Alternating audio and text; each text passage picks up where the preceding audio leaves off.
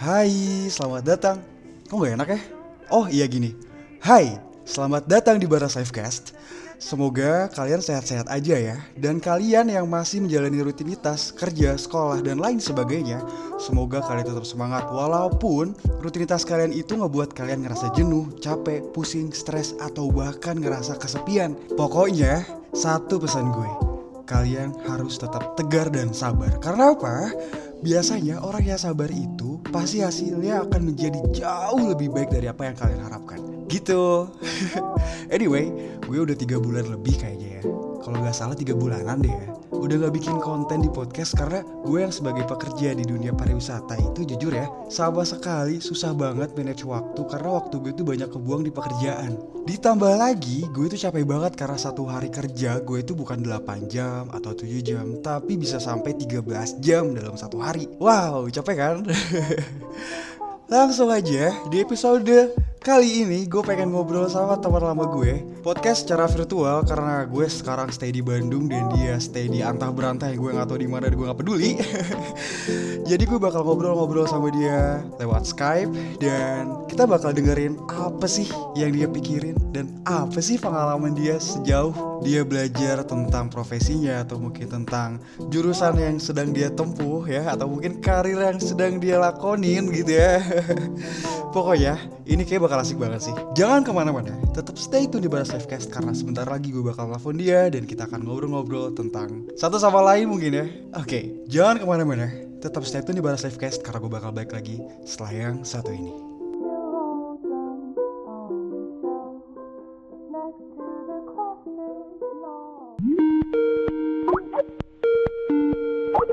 Halo. Apa Bar. kabar? Alhamdulillah aman dong. Alhamdulillah Nada, nada Eh, Terus kerjaan gimana? Sehat juga nggak?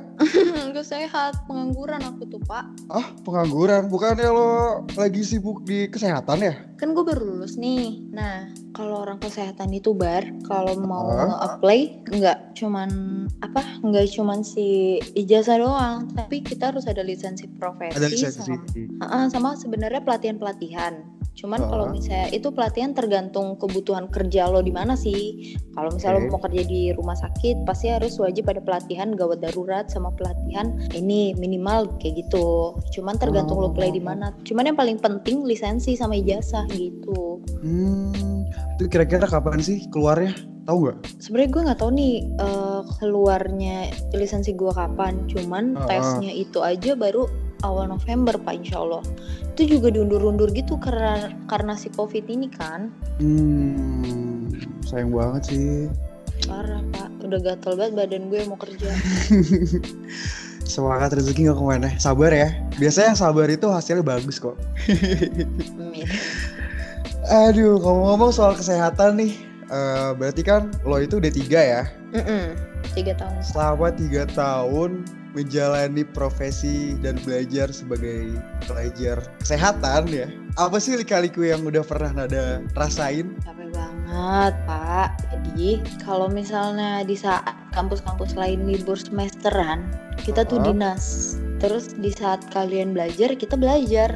Dan libur kita tuh dikit kan. Tahu gue kampus tuh libur kan sebulanan dua bulan ya. Hmm, Nah, kalau kita tuh paling maksimal banget dua minggu tuh udah bahagia banget itu pak, udah libur panjang gitu. Jadi satu semester libur paling lama dua minggu itu juga gak pasti dua minggu gitu. Iya, kadang suka seminggu. Waktu itu pernah malah gue dari semester 3 mau ke semester 4 Heeh. hampir udah nggak ada libur pak. Jadi Aduh, libur ya gue kan apa, dikasih. anjir? Iya, jadi kan libur eh, waktu itu gue semester 3 kan, udah kelar Mhm. nih mau ke semester 4 Nah dapet nih di di kalender akademiknya tuh seminggu libur. Nah Mhm. cuman eh, karena kampus gue ngide suka bikin acara-acara gitu. Nah seminggu ini dipakai buat kita Oh, masuk oke. cuma duduk nontonin doang dan itu absen. Kalau misalnya nggak absen aduh ribet banget deh ntar kena dosen gitu. Ribet deh pokoknya udah deh jangan kesehatan deh. Jangan kesehatan. lah nggak bagus guys. Dibutuhkan untuk seperti ini. Oke, itu mungkin dikaliku kalau kesahnya di dunia akademiknya ya. Kalau misalkan di non akademiknya gimana tuh? Kayak misalkan mungkin pergaulan di kesehatan atau mungkin percintaannya gitu ada gak sih cerita yang bisa ada ceritain? Jadi kan uh, gue punya beberapa teman orang bidan kan. Mereka itu tuh rata-rata ya pasti nyari pasangan pasti yang berseragam gitu. Tuh kan, TNI, entah polisi, entah satpol pp, hansip, satpam, Hmm. nggak tahu. Terus bar, terus saya bar, terus turunin terus. Gue enak nih emang nih. Pasti bahasnya pasti bakal ke sono. itu gimana itu gimana itu gimana kalau misalkan ada sendiri pernah gak ngalamin rasa itu atau mungkin ada pengalaman-pengalaman tentang hal itu gitu? Gue Ah. guru besarnya.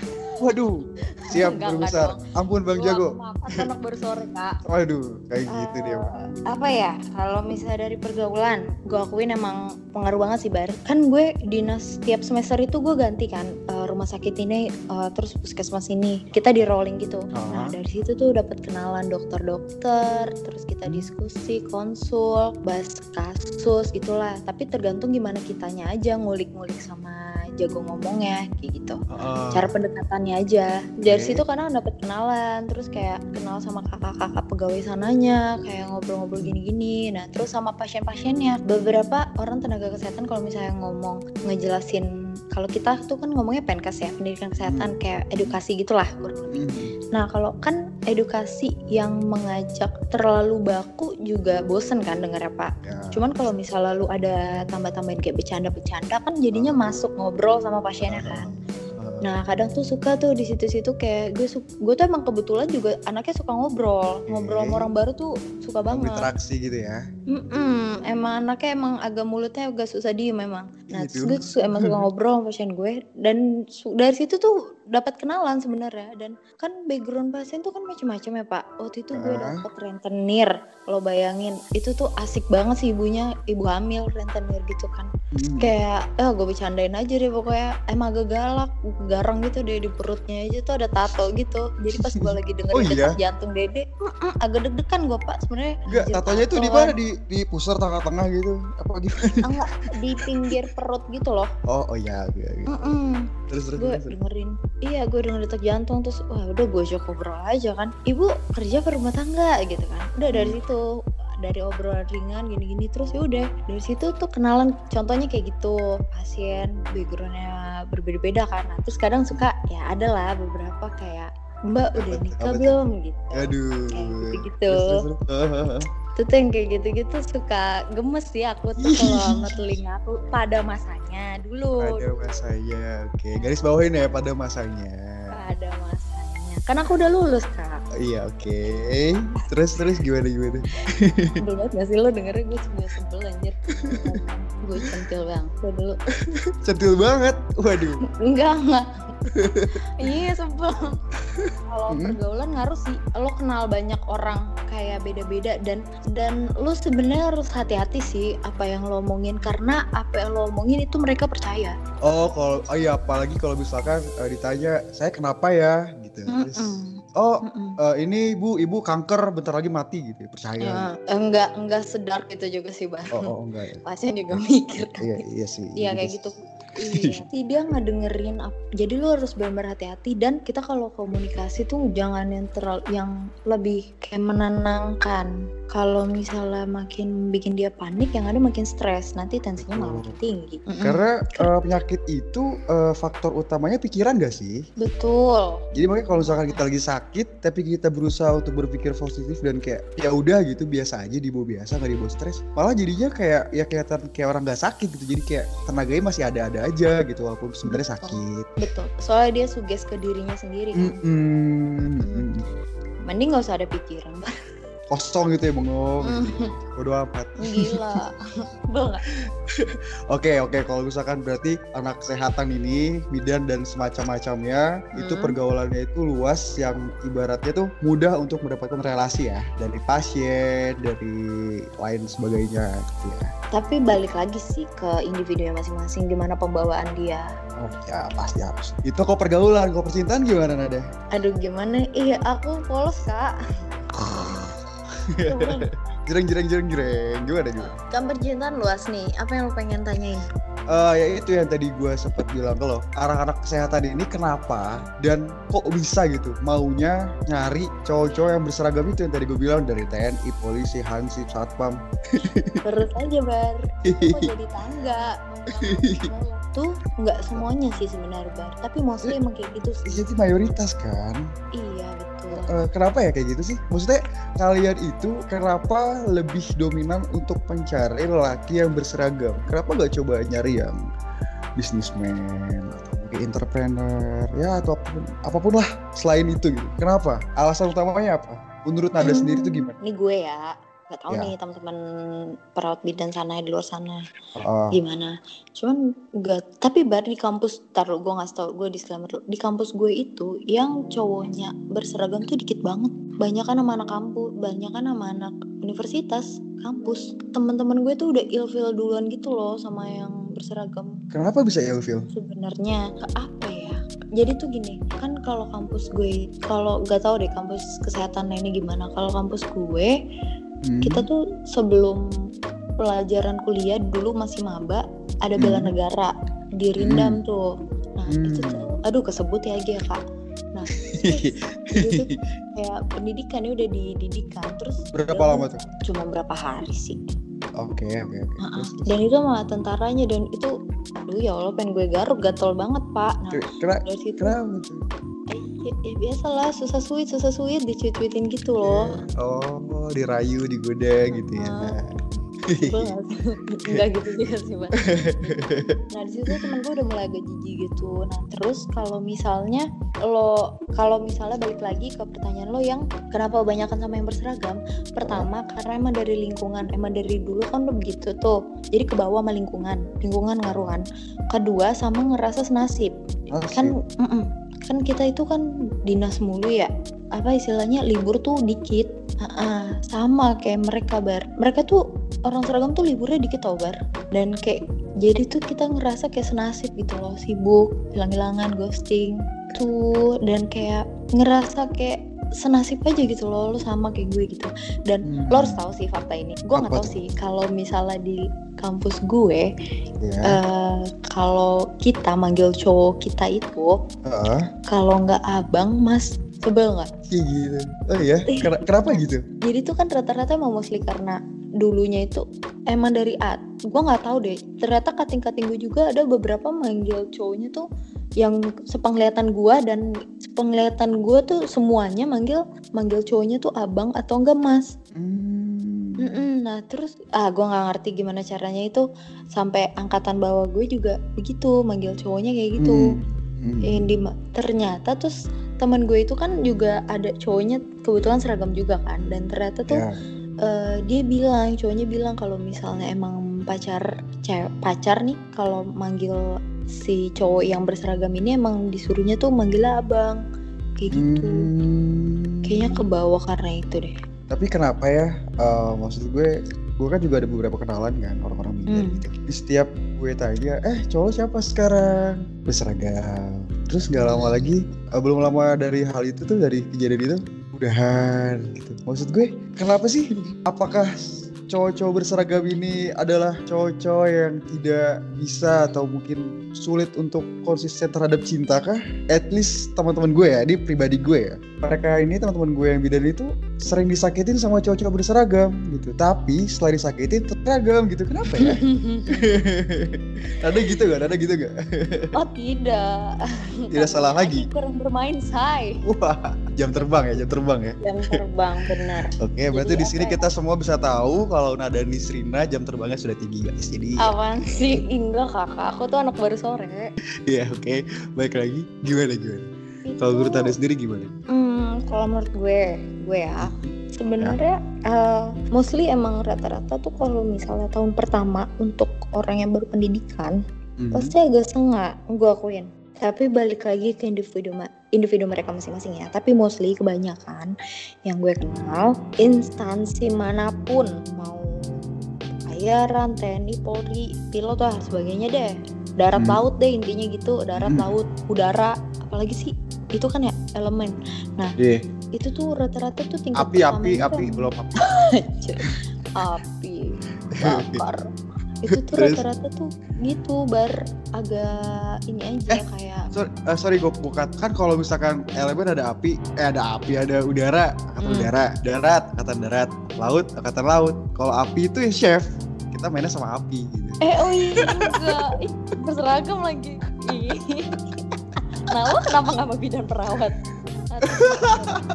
Nggak- nggak tahu sih budaya anak chef kayak nggak nggak tahu ya kayak ya udah gitu oke oke terus terus terus terus terus terus gimana rata-rata itu emang tahun pasti yang masih botak-botak tuh bar hmm, Mm-mm, yang sangat-sangat yang tengil masih- tengil gitu ya Nah, yang masih botak, keker, tapi gemesin pada masanya, pada masa aku maksudnya.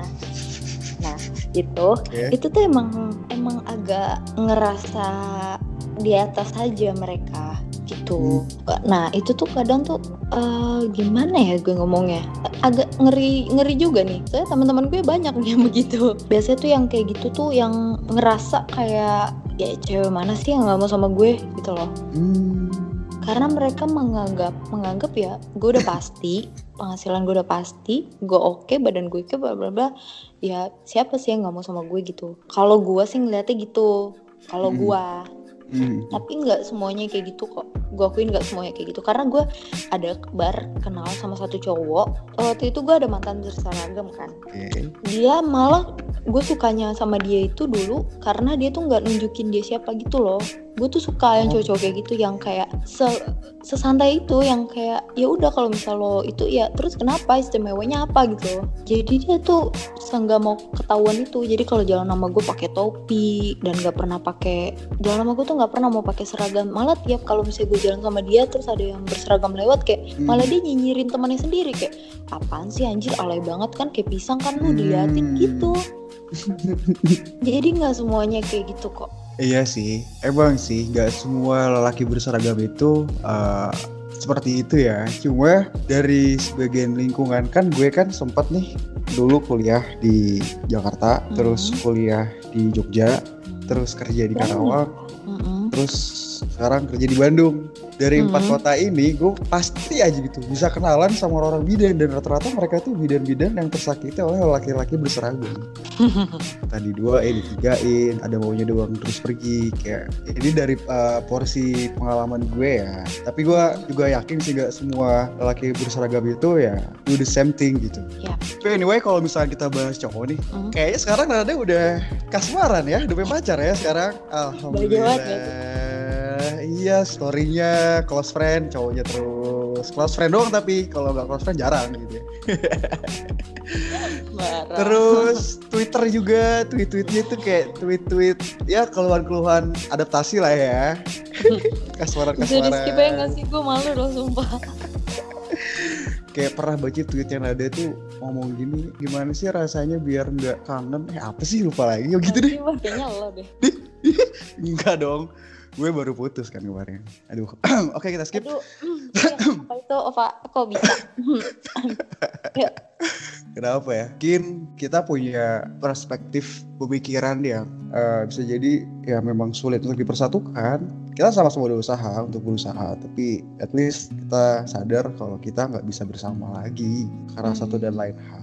Ya, gue ini sedikit cerita boleh kan ya? Boleh kan? boleh boleh gue penasaran juga sih Bar lo kenapa Jadi awalnya gue bisa kerja di Bandung itu karena gue punya teman kan di Bandung, dia kuliah di Bandung. Terus akhirnya gue main sama teman gue ini dan kebetulan teman gue ini punya junior, junior itu dia, dia orang nih. hmm, Dan si akhirnya, mantan lo ini nih iya. Hmm. Dan sebelum gue kenal si cewek ini tuh gue selama 2 tahun ke belakangnya itu gue bener-bener jomblo parah gitu, kayak bener-bener gak mau pacaran. hmm. At least setelah 2 tahun gue ngerasa gue gak percaya sama perempuan ya, Hmm. Nah, gue bisa kenal sama dia dan itu kayak bener-bener nyadarin gue untuk enggak loh, nggak begini loh, nggak begitu loh. Coba deh buka jendela lebih luas lagi, lebih lebar lagi gitu. Terus akhirnya gue bucin lah tuh, gue sampai pernah ya 8 kali berturut-turut setiap minggu bolak-balik Jakarta Bandung oh iya gue liat biar story ketemu sama itu Hmm. dia, oh, ya kan. terus Keren abis itu, terus abis itu gue rasa, aduh nggak bisa deh gini terus gitu kan.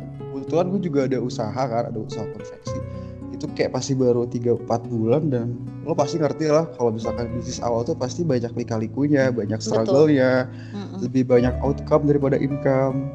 Betul. dan gue ngerasa kalau misalkan gue terusan ke Bandung yang ada ini budgetku bakal habis nih Hmm. gimana caranya biar gue bisa produktif juga uang bisa ke spend gitu dan gue bisa tetap ketemu sama dia nah akhirnya gue kerjalah di sini di Bandung ngekos bareng tujuannya biar eh ngekos bareng ngekos satu Bandung Aduh, gitu loh. Gak, ngekos, gak, cuk, salah ngomong gue Oh iya. Salah ngomong guys. Terus. Makanya pelan-pelan kan jadi ketahuan. Dan terus terus eh, tujuannya biar di sini itu stop it itu tuh biar biar bisa ketemu terus gitu loh karena gue tuh Iya. kalau udah sayang tuh bucin parah kayak I will do everything for Iya you nggak sih? Nah, tapi sih? dengan tapi dengan tiga faktor kalau gue hmm. yang pertama harus tanggung jawab sama dirinya sendiri ah, yang kedua harus terbuka sama masa lalu dan masa yang terjadi nggak boleh bohong walaupun nyakitnya jujurin. Dan yang Tiga? ketiga harus komitmen untuk jaga hati dan jaga fisik jangan berbagi hati dan fisiknya ke orang lain Betul. Tapi Bar, gue pengen nanya yang poin kedua deh. boleh Keterbukaan. oke Lo setuju white lies gak sih? Lo setuju yang emang ada beberapa hal emang yang gak harus diceritain gitu? Atau lo tipe orang yang emang ngeceritain semuanya bablas? kalau gue pribadi ya gue bakal ceritain masalah apa gue gue pernah gimana apa yang terjadi kasih tauin sama dia semuanya at least dia tahu oh seorang Bar Effendi itu seperti ini loh latar belakangnya dia pernah seperti ini kalau gue sih pribadi gue yang kayak gue nggak peduli untuk umbar aib untuk orang yang gue bener-bener gue percaya gitu ya Hmm. Dan dari saat itu pun ya gue ngerasa kayak why not gitu untuk orang tahu apalagi kesayangan sendiri gitu ya untuk tahu pada masanya kesayangan pada masanya gitu Hmm. untuk tahu gue itu siapa, gue itu dari mana, gue itu apa gitu. Mm-mm. Tapi iya bener sih kalau itu kan jadi ngefilter siapa yang emang beneran serius sama lo. Bener sih kalau itu Mm-mm. gue setuju. Eh, cuman bar kadang tuh ada beberapa hal eh, sebenarnya gini. Gue nggak tahu sih kalau lo gimana. Cuman kalau gue kadang ada tuh misalnya nih ada di mana momen cewek lo nanya kak eh, entah pernah ke situ atau gimana gimana. Pokoknya intinya ada di mana dia nanya satu fakta tentang lo. Nah Ah, kebetulan ada dua fakta tuh eh, yang bisa lo jelasin ke dia. Satu Hmm. fakta lebih menguntungkan lo, tapi Mhm. satu fakta malah merugikan lo. mm, Dan lo bakal cerita dua fakta itu atau pilih yang menguntungkan menguntungkan lo. Seenggaknya lo udah jujur. dua-duanya, Bakal tetap dua-duanya. tetap dua-duanya biar dia tuh punya tolak ukur sampai mana dia bisa cintain sama gue setulus itu gitu. Tapi pasti ada berantem-berantem kecil gak sih kayak gitu? Pasti perdebatan nggak bisa dipungkirin, tapi ya gimana caranya buat cari solusi sih buat perbaikin gitu. Nah itu balik lagi ke, toler- ke toleransi masing-masing kan? Betul. Nah, berarti kalau misalnya toleransi lo kemarin putus, toleransinya udah sampai situ atau gimana? Jadi gue tipikalnya sensitif banget sama kepercayaan ada. Jadi eh, ini ada sedikit cerita masa lalu boleh lah ya, gak apa ya biar tahu ya. Boleh, boleh. Jadi dua tahun itu gue jomblo karena sebelumnya gue sempat gagal nikah. Oh my god, serius. gue Gue baru pacaran, tahu fakta ini sih. Yang di mana gue pacaran udah hampir tiga tahun. Itu ya mungkin nanti bakal gue ceritain di luar podcast ya. Oke. Oke. Anjir lah. ya udah dari situ gue ngerasa semua perempuan tuh sama aja gitu. Sama-sama munafik, Oh. sama-sama gak bisa bersyukur, sama-sama nggak Hmm. punya nalar, Hmm. sama-sama nggak tahu diri, sama-sama nggak tahu terima kasih. Ini orang-orang patah hati gitu tuh omongannya. Terus Ah, dari situ gue ngerasa semua cewek sama aja dan gue pernah ngerasain yang namanya gue tuh jadi fuckboy gue gue akui sih nggak boleh munafik gue pernah ngerasain itu jadi kayak gue deket sama cewek ini ada salah dikit langsung gue tinggal ada yang mirip Langsung sama skip si ya? orang langsung skip ada yang kayak dia dikit langsung gue tinggal langsung gue tinggal gitu tapi alhamdulillah sih nggak berkelanjutan karena kan eh, dua tahun gue jomblo itu setahunnya totalitas kayak yang begitu setahun lagi itu gue kerja. Jadi tuh kayak kayak kayak apa ya nggak ada waktu dan nggak ada lingkup untuk hal itu gitu loh. Itu sih kalau gue. Jadi gue kayak lebih sensitif soal percaya. Mungkin gue bakal toleransi 2-3 kali tapi kalau misalkan tetap ulangin hal yang sama masalah yang sama Hmm. buat gue itu adalah sebuah hal yang menghambat gue untuk fokus sama prioritas gue lebih baik pergi daripada gue terhambat. Karena gue sekarang punya skala prioritas. Karena kan ya nggak tahu sih ya orang lain. Cuman kalau gue mikirnya semakin gue tua gue harus punya nilai yang harus gue junjung tinggi gitu loh. Jangan sampai orang datang ke gue terus memanfaatkan segala macam dan akhirnya gue lengah. Akhirnya gue malah gak fokus sama hal itu gitu. Ngerti gak sih maksudnya? Hmm, gue ngerti maksud lo. Tapi lo Ya. eh, ngakuin nggak ada satu fakta di mana kadang kan kita kalau misalnya namanya apalagi jomblo ya, jomblo itu Mhm. pasti kan lebih langsung bikin standar gue pengen yang cowok kayak gini gue pengen cewek yang kayak gini tapi itu bakal lulu ketika lo udah dapet ketemu atau dapet orang yang benar-benar sebenarnya nggak sesuai tipe lo yang lo pengen yang lo standarin tapi udah klik aja gitu di hati lo kan kadang suka gitu ya Hmm.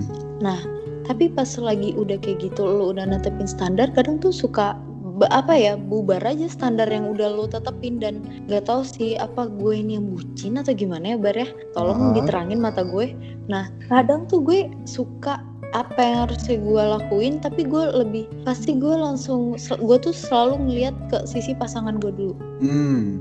Hmm. nah kadang nih gue suka lengah di sini sih itu gue akuin sih emang cuman gue ngerasa itu nggak memberatkan gue. Ya. jadi tuh gue yang kalau yang lo ngomong tadi kayak apa ya eh, misalnya lo apa sih tadi tuh gue kan susah banget sih ngomong. Intinya kayak nggak bisa diatur gitu nggak sih? Hmm, Nggak selalu iya nggak selalu iya gitu loh sama omongan pasangan. Heeh. emang har- harus ada pertimbangan. Gue kalau udah bucin udah sayang banget dan itu tuh bisa tuh iya gitu loh jadinya Padahal lo nggak tahu ke depannya tuh merugikan lo atau enggak. kadang gue sadar bar gue tuh sadar kadang ini tuh sebenarnya udah sebenarnya nih enggak gitu loh tapi karena gue ngeli gue pertimbangin pasangan gue juga hmm, kayaknya iya deh ya udah deh Mhm. iya gitu tapi Mhm. tetap sih ngeliat ke depan cuman kalau udah mentok banget sebenarnya kalau udah mentok banget ini ini nggak bisa pasti gue ngomong pasti gue obrolin Mhm. lagi gitu jadi tuh kadang suka lulu gitu loh bar kayak gitu Sebenarnya ya kalau gue pribadi nih eh, nyari yang rupanya bagus, yang cantik, yang ganteng gitu sebenarnya gampang. Nyari yang cocok tuh yang susah. nah Dalam artikulasi cocok itu tuh kayak apa ya? Itu lebih ke kepribadian yang sama-sama mau berkembang, sama-sama mau nerima kekurangan dan sama-sama mau untuk belajar dari kesalahan. Itu buat gue ada hal yang cocok. Ditambah lagi dengan komunikasi yang klop lah ya pasti itu. hmm. Jadi kalau gue pribadi kalau misalkan misal, eh, gue punya standar nih, gue punya standar pengen punya cewek yang begini begini begini, begini fisiknya Hmm. atau mungkin si- sifatnya gini gini gini gini. Sekarang gini, orang bego bisa diajarin, orang salah bisa dibenerin. Tapi kalau orang nggak bisa ngehargain harus ditinggalin. Iya Kalau gue gitu, kalau gue ya, kalau gue sih gitu. Jadi makanya kadang standar-standar itu akan sirna di saat gue nemu apa yang lebih gue butuhin daripada apa yang gue mau. Gitu sih kalau gue. gue Ya, juga ya. ngomongnya gue pas jomblo mah ngomongnya kayak lu pak beneran pak ntar kalau jatuh cinta udah beda lagi pak jawabannya pak beneran ya Gini ya, lo kan perempuan, lo lagi Hmm. cinta-cintanya, lagi sayang-sayangnya, lagi adaptasi-adaptasinya sama pasangan lo yang sekarang. Lo sekarang kalau boleh tahu udah berapa bulan sih pacaran sama dia? dari Maret pak sekarang bulan apa sih Oktober ya gue sampai lupa Tujuh bulan ya? sekarang. hmm tujuh bulan bulan kemarin udah baru semesteran kita Iya, gitu. Percuma ah, beres semesteran juga libur cuma seminggu. ah sebel banget kan eh jadi lib- eh tapi pak biasanya Iya. beneran ya kan kita udah biasa capek udah biasa sibuk ya Iya. Terus giliran udah libur panjang tuh stres tau pak Karena udah biasa sibuk Iya bener malah bingung mau ngapain gak sih? Iya jadi stres lo asli Capeknya beda pak asli. Lo tau gak sih? Gue kan eh, kerja di dapur ya di hotel. Gue sekarang nih kerja itu 13 jam paling sedikit. Sumpah 13 Ah. jam. Asli. Kayak setengah 6 pagi atau jam 5 udah harus berangkat sampai sana ya jam-jam pulang jam 8 jadi ya mentalitinya kebentuk jadi pekerja. Jadi saat lagi libur ya gabut gitu. Anjir lah gitu. Jadi kayak vibesnya tiba-tiba untuk pengen ngelakuin hal lain tuh effortnya jadi kurang gak sih? Kalau gue sih gitu ya. Iya iya benar-benar. Soalnya gue juga pernah dinas begitu pak Dua shift jadi 12 jam 12 jam kan Itu emang ya gitu jatuhnya Ya libur yang ada lu mau istirahat gak sih? Kayak nggak mau hal lain gitu loh pasti pasti banget pasti banget parah sih Iya, untuk orang-orang kayak gitu yang udah biasa sibuk banget, pasti nanti kalau misalnya dia ada waktu senggangnya malah stres. Tapi Mm-mm. giliran dia lagi kerja pengen senggang panjang, kan emang manusia nggak ada tahu dirinya. Tapi kalau menurut lo pribadi, Nada, eh, lo kan pernah tuh ngerasain hal sesibuk itu gitu ya. Even gue juga Hmm. ngerasain. Eh, kalau menurut lo sendiri, lo ngerasa gak sih ini satu lagi sibuk-sibuknya lo kehilangan banyak banget kayak waktu, pertemanan, eh, lingkup sosial, atau mungkin kabar-kabar terbaru dari teman-teman lo, ya balik lagi ke lingkup sosial. Lo kehilangan waktu untuk self love, jadi kayak ibaratnya lo udah waktu senggang, lo malah istirahat aja gitu. Kayak lo ngerasa nggak stuck rotasinya tuh di situ-situ aja. Pernah nggak ngerasa kayak gitu? Pernah banget. Dan apa eh, yang lo lakuin bisa ngelewatin fase itu? Gue, Ya. kalau gue, gue tuh anaknya suka banget main ya pak. Mm-mm. Main sama teman kayak main ngobrol, Eh, hangout. Itu menurut gue itu yang bikin tetap gue waras ya. tapi lo gak capek kan 12 jam kerja harus nongkrong, harus main kan? Berarti capek Nah ya? itu, nah gue juga bingung sama diri gue kenapa nggak capek. Malah itu yang bikin gue tetap masih hidup gitu loh. I- jadi selain itu dan kebetulan gue juga kadang tuh emang suka random gitu loh anaknya suka jalan sendiri, Oh. ke mana sendiri, nonton sendiri. Oh iya. Mm-mm, jadi Emang kadang enak? suka enak tahu. Oh iya. Gue mau pernah nyobain sih. Gue baru nyobain. Cobain deh. Pasti kesepian. Iya iya sih itu kan basically emang kesepian gak sih sendirian? iya. Tapi eh, gimana ya pak? Kalau menurut gue, kadang tuh orang nggak bisa menikmati kesepiannya. Kalau gue dengan lo kesepian, lo tuh nanti malah banyak ngobrol sih ke diri lo. Ada beberapa pertanyaan yang lo nggak ngeh, ter- Mhm. tapi itu yang sebenarnya diri lo pengen nanya ke lo gitu. Dan biasanya itu keluar di waktu-waktu kesepian. Misalnya gue lagi kenapa-napa nih, mas Hmm. gue, eh, eh, maksudnya misalnya gue lagi ada masalah, entah dari keluarga atau pertemanan itu gue selesain ketika di waktu kesepian gue. Kadang tuh gue ngobrol sama orang, orang udah ngejelasin nih gimana pendapatnya, bla bla bla. Tetap aja tuh kelempar di telinga gue.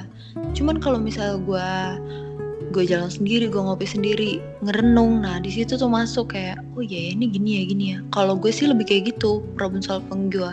Jadi kayak menurut gue kesepian itu butuh banget tau. Karena dengan kesepian, apa yang diri lu pengen omongin ke lu tuh keluar Hmm. yang selama Iya, ini tuh iya. keskak gitu loh. Hmm. Gue pernah ngerasain sekesepian itu waktu PSBB kemarin yang gak bisa ke mana-mana siklus kehidupan gue cuman bangun tidur game ngopi tidur lagi bangun game ngopi tidur lagi makan gitu doang. Jadi kayak gue rasa di situ gue ngerasa satu sisi gue sama sekali gak dipedulin siapa pun sama sekali gak dicariin siapa pun sama sekali gak ada yang butuh gue dan gue pun mau butuh mereka karena konteksnya lagi PSBB juga susah kan nggak bisa ke mana-mana juga. Di sana gue posisi lu udah putus pak. itu PSBB kemarin belum belum. Karena kondisi gue sama si dia pun lagi tengkar terus tuh di PSBB itu. Karena jadi pas jadi pas lagi PSBB itu gue banyak banget kritis mikir tiba-tiba tentang apa yang gue mau dan apa yang gue butuh dan apa yang ada di kehidupan gue. Itu sinkron apa enggak gitu loh. Jadi gue pun ngerasa punya pacar pun enggak. Kalau gue punya pacar. Jadi gue ngerasa dia kayak gak punya pacar gitu. Ini Itu karena hilang-hilangan atau gimana? pertama lagi ada masalah. Oh, kedua ditambah lagi ada pikiran yang bikin jenuh karena PSBB nggak bisa ngapa-ngapain. Jadi nggak Hmm. produktif. Nggak bisa produktif sama sekali. Akhirnya gue jadi nyentuh TikTok tuh ya ya. No, iya. Gue lihat videonya Eh, itu tiba-tiba tuh. jatuh ya kan. eh itu tuh gara PSBB tuh jadi gacor gue. Terus ya udah dari situ dari sekian kemungkinan kemungkinan gue ngerasa gue tuh kesepian walaupun gue tuh sebenarnya ada yang kayak ngechat gue kayak cewek gue ngechat atau mungkin eh, teman-teman gue yang reply story gue. Ada tapi gue tetap merasa kesepian. Tapi di saat itu di saat gue lagi ngerasa kesepiannya se- setinggi itu ya di hidup gue ya banyak banget eh, pikiran-pikiran yang secara harfiah sih gitu nggak sadar itu Nah, semua betul. keungkap di sana Keluar kan pak? Apa yang Keluar. pengen diri lu omongin ke elu? iya kayak anjir lah Itu sebenarnya Gak enak sih rasanya. Iya emang gak enak. Tapi emang awalnya tuh gak enak pak. Gue akuin emang awalnya gak enak. Cuman eh gue tuh kan kadang anaknya suka gabut ya pak. Itu tuh pas gue Hmm. lagi zaman dulu tuh putusnya itu Hmm. itu tuh gue sekesepian itu gue benar-benar nggak mau respon mana orang-orang tuh. Misalnya Hmm. eh, dalam konteks cowok ya cowok yang Ya. mau kenalan gitu lah kalau mau ngarah sana. Dan gue tuh gue searching tuh apa arti kesepian? Eh, Yaduh, manfaat serius? sumpah sumpah pak. Dan terus oke, gue oke. ada ketemu konten di mana dia bilang sebenarnya tuh dengan kesepian apa yang diri lu pengen sampein ke lu tuh keluar gitu loh. Ah, nah dan itu dan tuh itu yang terjadi. Gue implementasiin Huh, tapi emang rasanya enak kan? banget sih rasanya enak tapi banget emang awal iya emang awalnya gak enak. Tapi itu tau pak yang jadi pembelajaran baru nggak sih? Kayak Hmm. sebenarnya diri lu tuh pengen ngomong ke lu gitu dan tapi keluarnya itu pas di waktu kesepian itu. Bener bener setuju banget. Dan itu akan jadi sahabat di saat kita udah fokus dengan pekerjaan gak sih? Bakal sering waktunya itu kebuang untuk kerja capek untuk main pun mungkin ya kalau lo ya lo mungkin emang hiperaktif kali ya nggak tahu.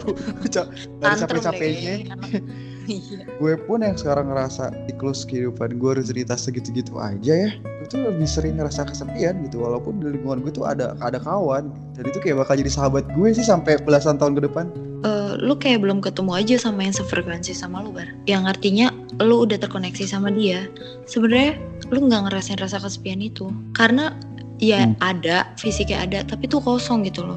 Ya karena lu nggak connect sama dia gitu loh. Bukan bilang nggak Nggak. nyambung juga sih cuman nggak dapet aja lu sama dia. Chemistry-nya lah kurang. Betul. Heeh. Eh, eh, karena emang semakin sibuk kerja pun juga teman makin dikit tapi relasi makin bejibun gak sih?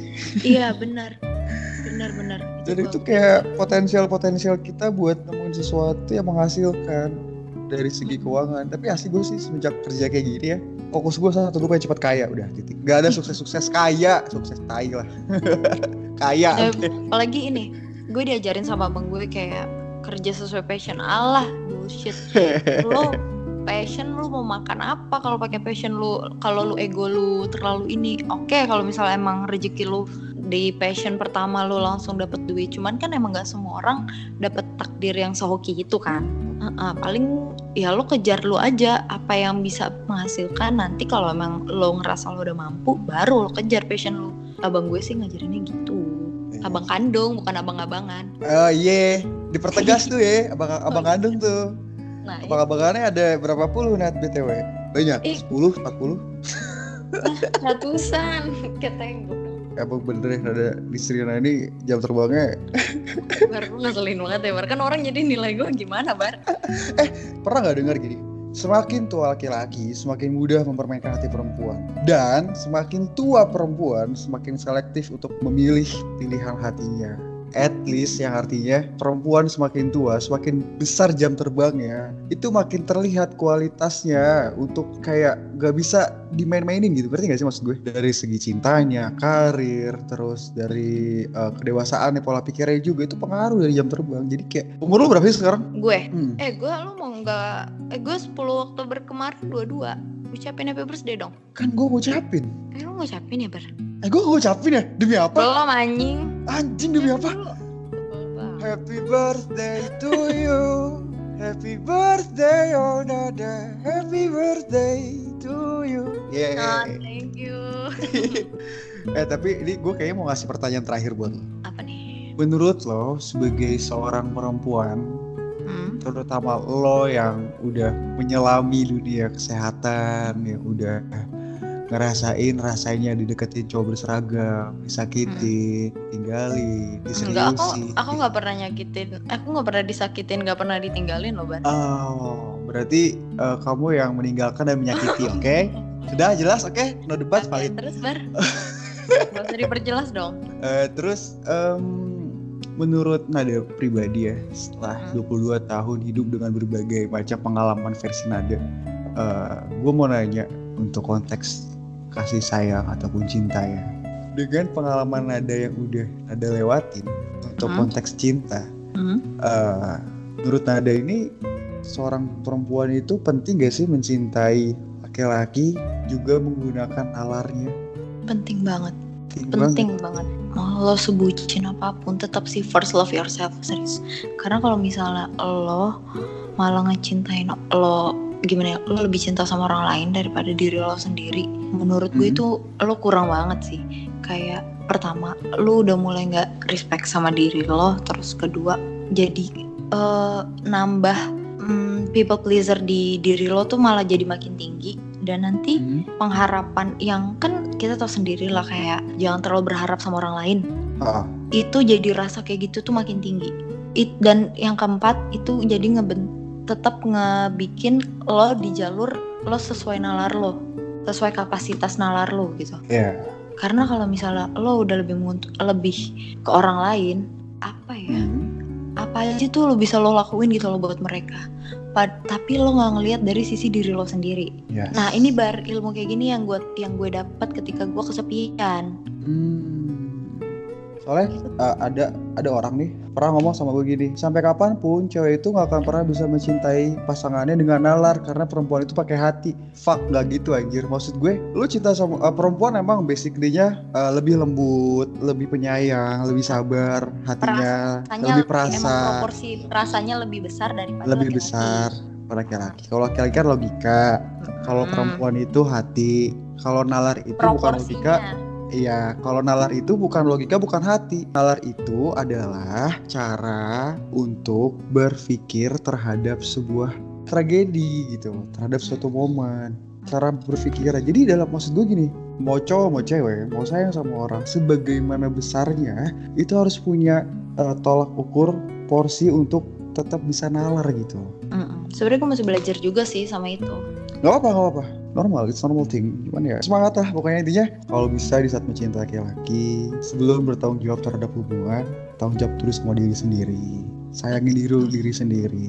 love Sayangin. yourself guys Hargain dulu harga dirinya sendiri. Kalau mau berkembang, berpikirlah dulu. Kalau nggak mampu, coba ditanya, didiskusiin gitu. Jadi jangan sampai eh, nalarnya itu kurang main, malah nantinya ke depannya jadi konflik, jadi debat. Udah debat jadi dengki, udah dengki jadi penyakit deh, nggak sehat hubungannya gitu. emang dari awal harus dipertimbangin dulu sih dimatengin sih Iya. Jadi ibaratnya kalaupun kalaupun ya ada sekarang lagi berada di fase sedang belajar untuk mencintai seseorang dengan nalar, ada baiknya juga belajar dari pengalaman orang lain tanpa harus kita ngerasain dulu. Kayak hal-hal baru, ilmu-ilmu pengetahuan baru itu kayak gak harus semuanya berdasarkan pengalaman pribadi kok. Dari pengalaman orang kita belajar itu kan nalar kan? Iya. Tapi emang kadang suka lebih emang lebih dapetnya kenanya emang dari kita sendiri sih, Bar. Dari kita Kadang sendiri. kita mm-mm, suka nggak nggak apa yang udah. Sebenarnya kita tahu emang temen gue emang bego aja nih, mau aja misalnya gitu. Tapi Hmm. kita bisa ngomong kayak gitu karena di posisi kita waktu itu lagi nggak kenapa-napa. Tapi kalau misalnya lo udah di posisi dia, menurut gue mungkin ada beberapa satu beberapa hal ya, beberapa faktor lo jadi ngelakuin sama apa yang lo temen lo lakuin. Yes, that's true. Kadang suka kayak gitu sih. Itu balik lagi sih ke diri lo masing-masing gimana lo ngehandle itu sih sebenarnya. Kadang gue suka kebablasan mau teman gue kadang ngomong gimana, kadang gue suka batu juga. Masih belajar sih gue tuh. Gak apa-apa, ya berarti ingat satu Harus coba dan harus selalu tanggung jawab sama kebaikan diri sendiri Di mana pun sama siapa pun Harus itu dipegang teguh ya Ini, ini amanah nih dari gue nih buat lo juga nih Iya, Om Bar. Ombar gak tuh anjir Eh, umur lo berapa sih? Eh, 27 sisanya Ih, sebel banget. Gue nanya serius. Lu udah tahu umur gue, gue nggak tahu umur lu. Kita ini beda satu tahun Oh iya. Gue 23 Juli kemarin 23 Oh. Lo ngira pasti gue tua banget ya Kalau misalnya 23 kemarin rencana nikah umur berapa, Pak? Waduh umur 18an Serius? Nah, ya, nanti gue cerita deh. gue berdoa semoga hubungan lo sama yang sekarang siapa sih sama cowok lo? Kiki. Oh Lu itu ngomong- yang Gue ngomong Jasa gitu pengiriman. sih? Ah, sebel banget. Itu oh jete. Kiki dong. jadi eh, gue harap sih lo sama Tiki bisa ngejalin hubungan yang sehat-sehat aja. Kalau misalnya ada konflik, ada salah paham, ada salah miskomunikasi ya omongin baik-baik secara kepala dingin, jangan sampai emosi yang keluar. Semoga juga kalau sekiranya emang kalian bisa bertahan dengan lika-liku hubungan ke depan nih, terus akhirnya kalian nikah ya insya Allah gitu. Jangan lupa undang gue gitu. Ya, tenang aja. Hmm, Eh gue pengen nanya deh sama satu hal sama lo. Apa? Kan eh, tadi eh, lo putus tuh karena nggak cocok aja kan? Udah mulai nggak cocok, iya nggak? Trust issues, lebih ke trust issues. Oh trust issues ya. Yes. Gue kira karena emang mulai nggak cocok. Karena menurut gue nggak ada yang cocok tau. Tapi dicocok-cocokkan. Yes.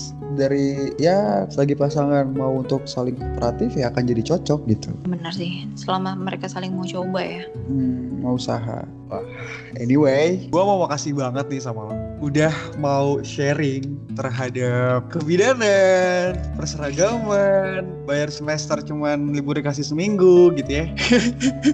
Sedih gak sih? Eh, for information juga ya, eh, gue sama Dada tuh belum pernah ketemu. Kita kenal di sosial media dan Iya, udah cukup lama, dua tahun lebih. Itu dua tahun lebih dan belum pernah ketemu. Sebatas interaksinya cuman reply reply story aja gitu. Ini dua orang ngide aja yang sosokan mau kenal. ya akhirnya ini juga eh, telepon pertama ya. Betul. Ini kita baru pertama kali ngobrol tau, Bang. iya. ya udah kalau gitu kayaknya gue rasa cukup dan gue makasih banget udah mau nyisihin waktu lo tengah malam ini ya untuk ngobrol Iya. sama gue Iya, thank you Bar udah mau mau ngobrol sama manusia tantrum ini. Tapi gue karena baru main kali ya agak capek jadi ya. oh iya sih Iya pancaroba juga nih hati-hati jaga kesehatan Mm-mm, iya sih. nanti kalau ke Bandung kabarin ntar kalau gue ke Jakarta kabarin ntar kita naik kenalin sama si JNE itu eh JNE Tiki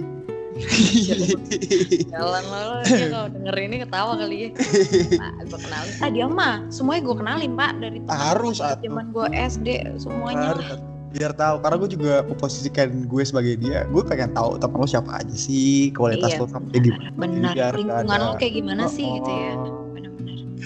Oke deh kalau gitu makasih banyak ya Nada Iya, thank you Bar. kalau misalkan ada kesempatan ke Jakarta nanti kita ketemu Jakarta katanya ntar mau ke Bandung kan Iya rencana insya Allah nih. ya udah kalau gitu thank you ya Oke. you. dadah Bye bye.